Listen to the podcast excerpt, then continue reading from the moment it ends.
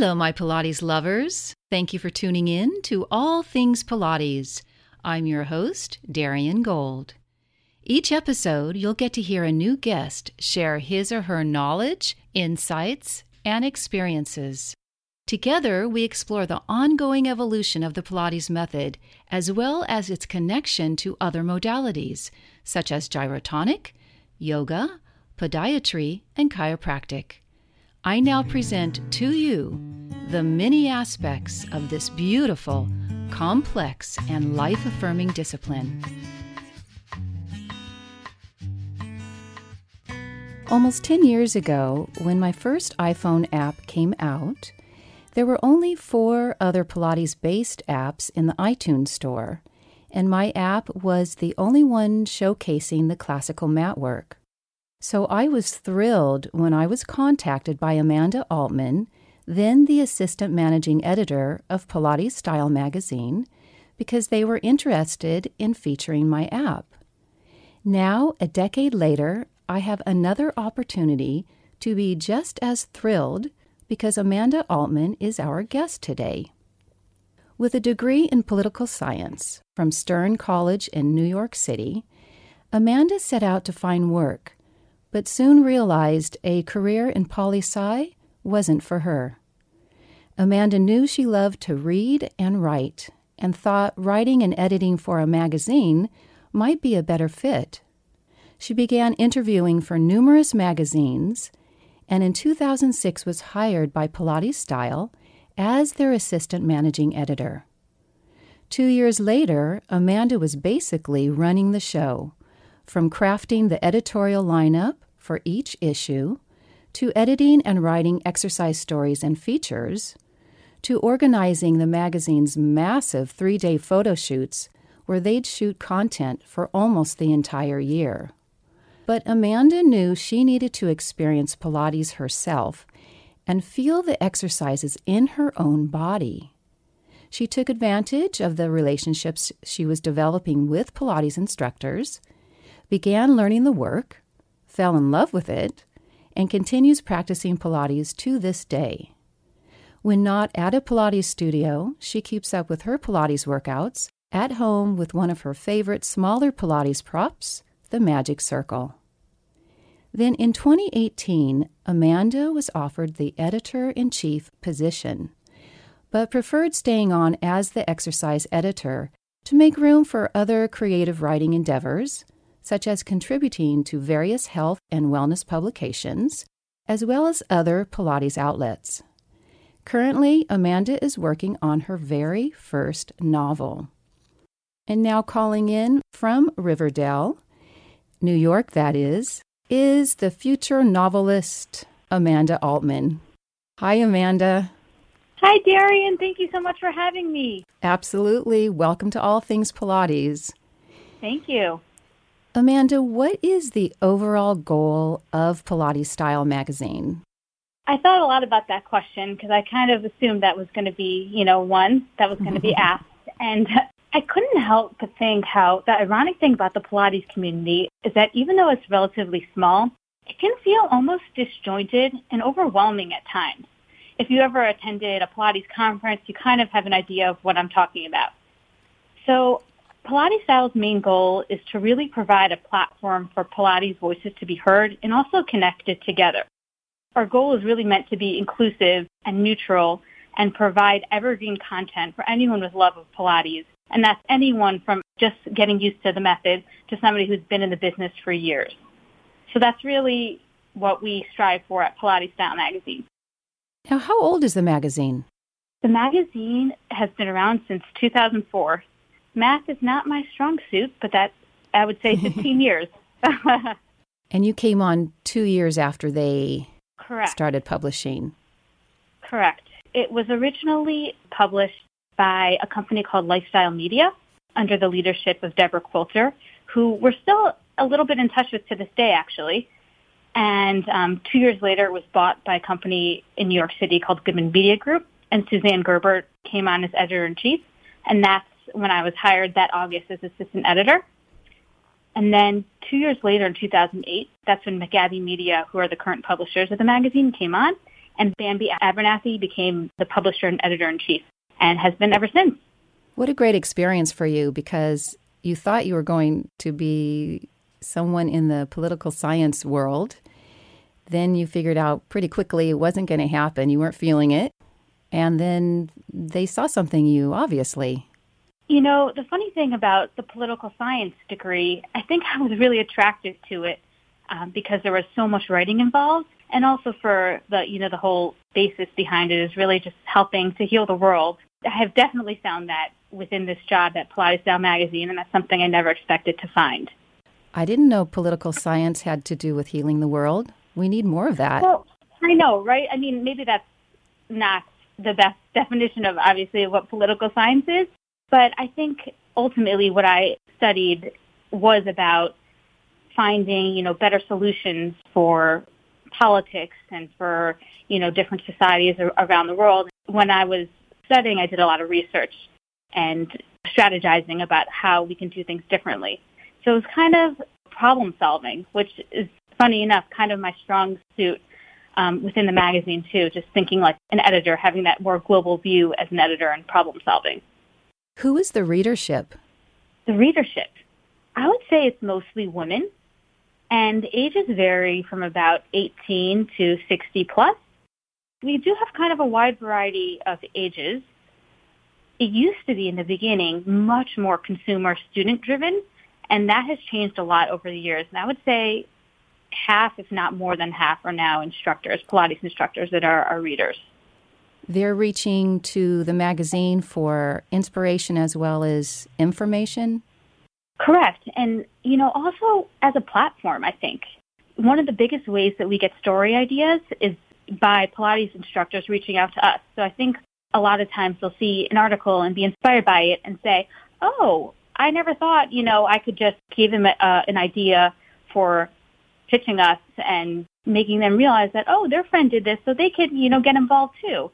And that's honestly how we are. We're very hands-on, and we love when we hear from our readers. It really is a magazine for for the readers.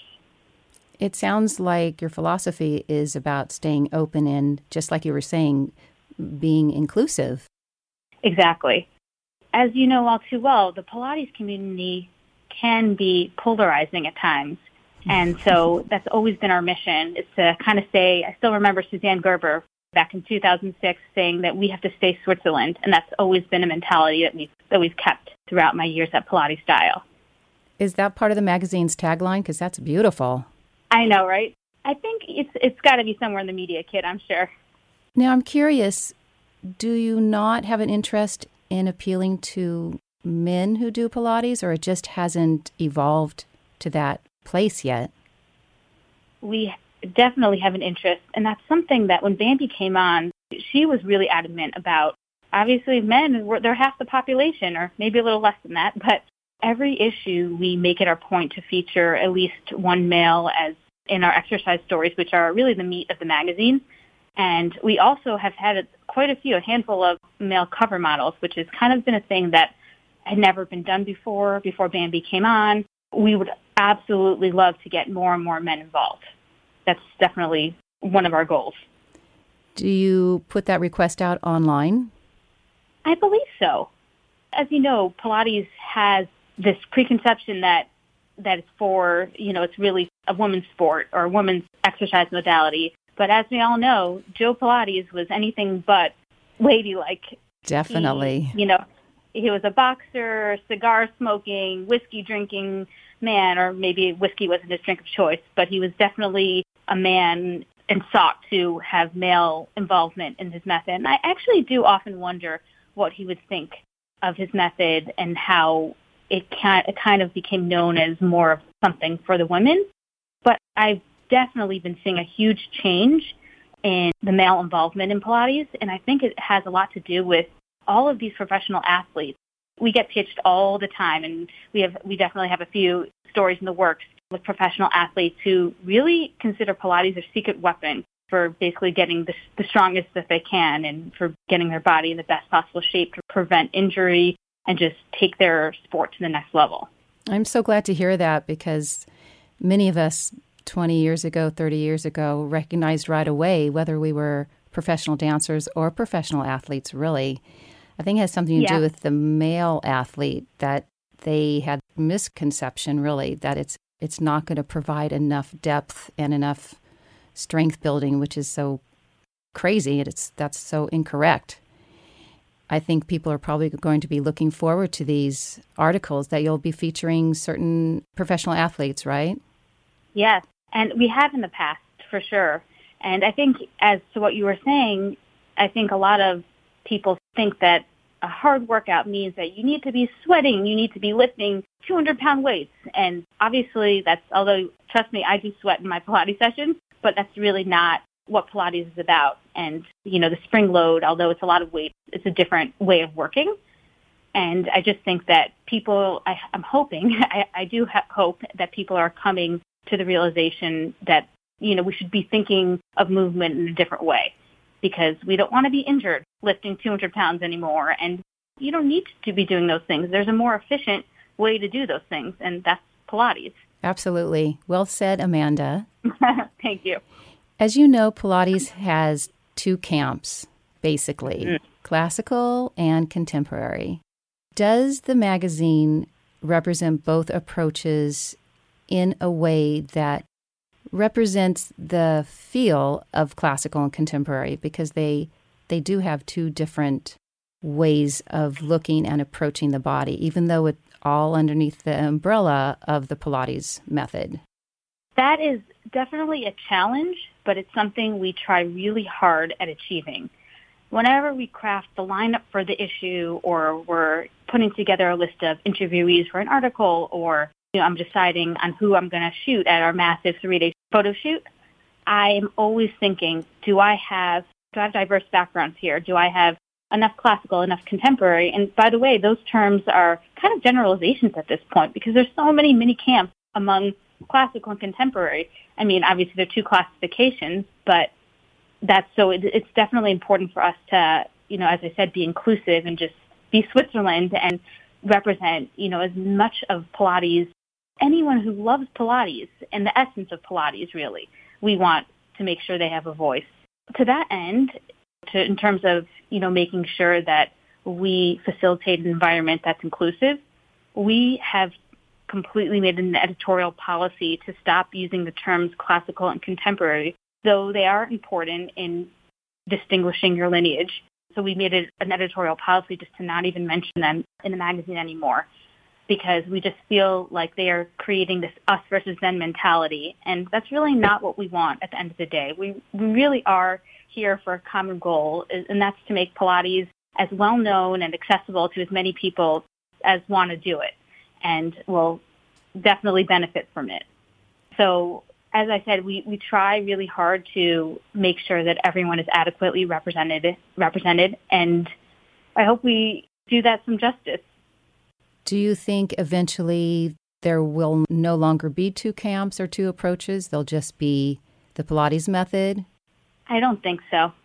It, it really, I mean, it, it's polarizing for a reason. It, it really is two different things, although the essence is different. We kind of have to agree to disagree here in a way and just treat each other with as much respect as possible. Pilates Style magazine may lead the way on that because there are lots of uh, opinions out there, as you can imagine. But I have noticed, I would say in the past two years, a trend toward changing a little bit and just being, as we were talking about openness, just being more open. I've been really surprised to talk to some really big leaders in the classical community, how they, they are open to the other other approaches. I'm not saying they're going to practice it themselves, but it's not like it, they're saying, oh, this is good or this is bad. It's just this is, and everyone needs to find, I guess, what's right for them, as in you know all aspects of life. But it's just interesting because it doesn't feel as hostile as it once did. Definitely, and that's nice to hear. Maybe there's a little residue left, but perhaps the magazine will Yeah. help elevate that and even everything out so we can all agree to disagree, like you're saying, but we can still have a conversation. Exactly. And that's what I was saying about Pilates style being a platform. And that's exactly what we want to be able to facilitate and just make people feel comfortable and welcome to say their piece, whatever that may be. Could you tell us about a favorite article that you've written for Pilates Style? That is so tough because I've had the opportunity of interviewing so many amazing, inspiring individuals. But I think it really comes down to one of the very first features I wrote in 2008. It was before my wedding, and Suzanne Gerber had the idea for me to test drive Joe's famous hypothesis that in 10, I'm paraphrasing here, that in 10 sessions you'll feel better, in 20 sessions you'll look better, and in 30 sessions you'll have a whole new life. So I was given that opportunity to have 30 sessions, and here I was, 24 and broke, you know, pretty broke at that time. So I was not doing private Pilates sessions. And to have that opportunity, it completely changed everything I thought about movement. And it honestly, Joe's hypothesis could not have been more correct. It, it completely changed my life. I mean, to this day, I still love Pilates and I'm still having so many aha moments from it. But those 30 sessions in the beginning, just, you know, learning those, the basics about my body that I would never have learned anywhere else other than through a skilled Pilates instructor. And shout out to Sarah Sessions, who was my teacher at the time. You know, another thing is that it's one thing to write about Pilates, but to experience it is a whole new animal. And that just really, it sealed the deal for me. And that's why I've been at Pilates Style so long. I just love Pilates. Wow. So there you yes. Did you not have a dance background or an athletic background? You sort of came in cold? I had a, like a little bit of fitness background and I had taken a few Pilates mat classes in college at like a New York sports club in New York But interestingly enough, I'm not naturally flexible. I have really tight hamstrings, so I still remember muscling through those Pilates classes, and they were just kind of torture, torturous. And I just, I kind of at that point thought Pilates might not be for me, but I was interested in it.